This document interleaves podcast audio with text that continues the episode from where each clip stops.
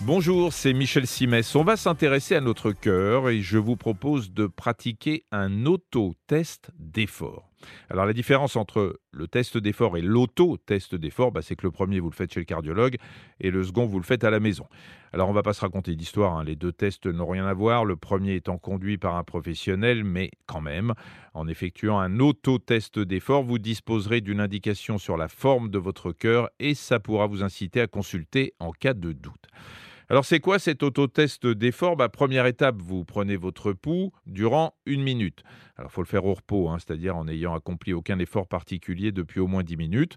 Vous trouvez la bonne artère, celle du poignet ou celle du cou, et vous comptez pendant une minute. Ça, tout le monde sait faire. Quand c'est fini, bah, vous notez le résultat. Deuxième étape, vous faites 30 flexions. Bras tendus, les jambes bien ancrées au sol, dans le prolongement du bassin, donc un petit peu écarté. 45 secondes. Dès que vous avez fini, vous prenez votre pouls pendant 10 secondes, vous multipliez le résultat trouvé par 6 et vous le notez.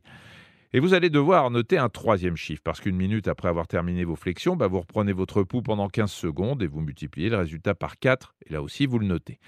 Et on fait quoi avec ça? Bah, Vous les additionnez, les trois chiffres. Ensuite, vous retirez 200 et vous divisez par 10. Et là, miracle, vous allez obtenir un chiffre compris entre 0 et 15.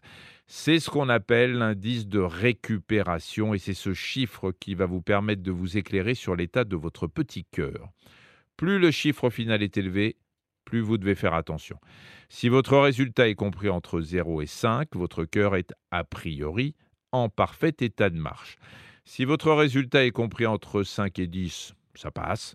Mais plus vous vous rapprochez de 10, moins ça passe. Vous avez besoin de muscler votre cœur et pour ça, il n'y a pas mille solutions, il y en a une, faire un peu de sport.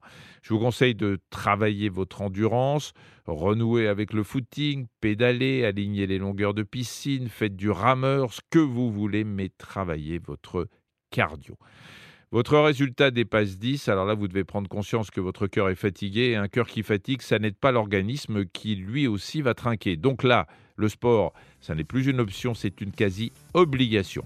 Et ce serait pas mal de consulter pour savoir à quel point il est urgent pour vous de vous remettre à bouger un peu.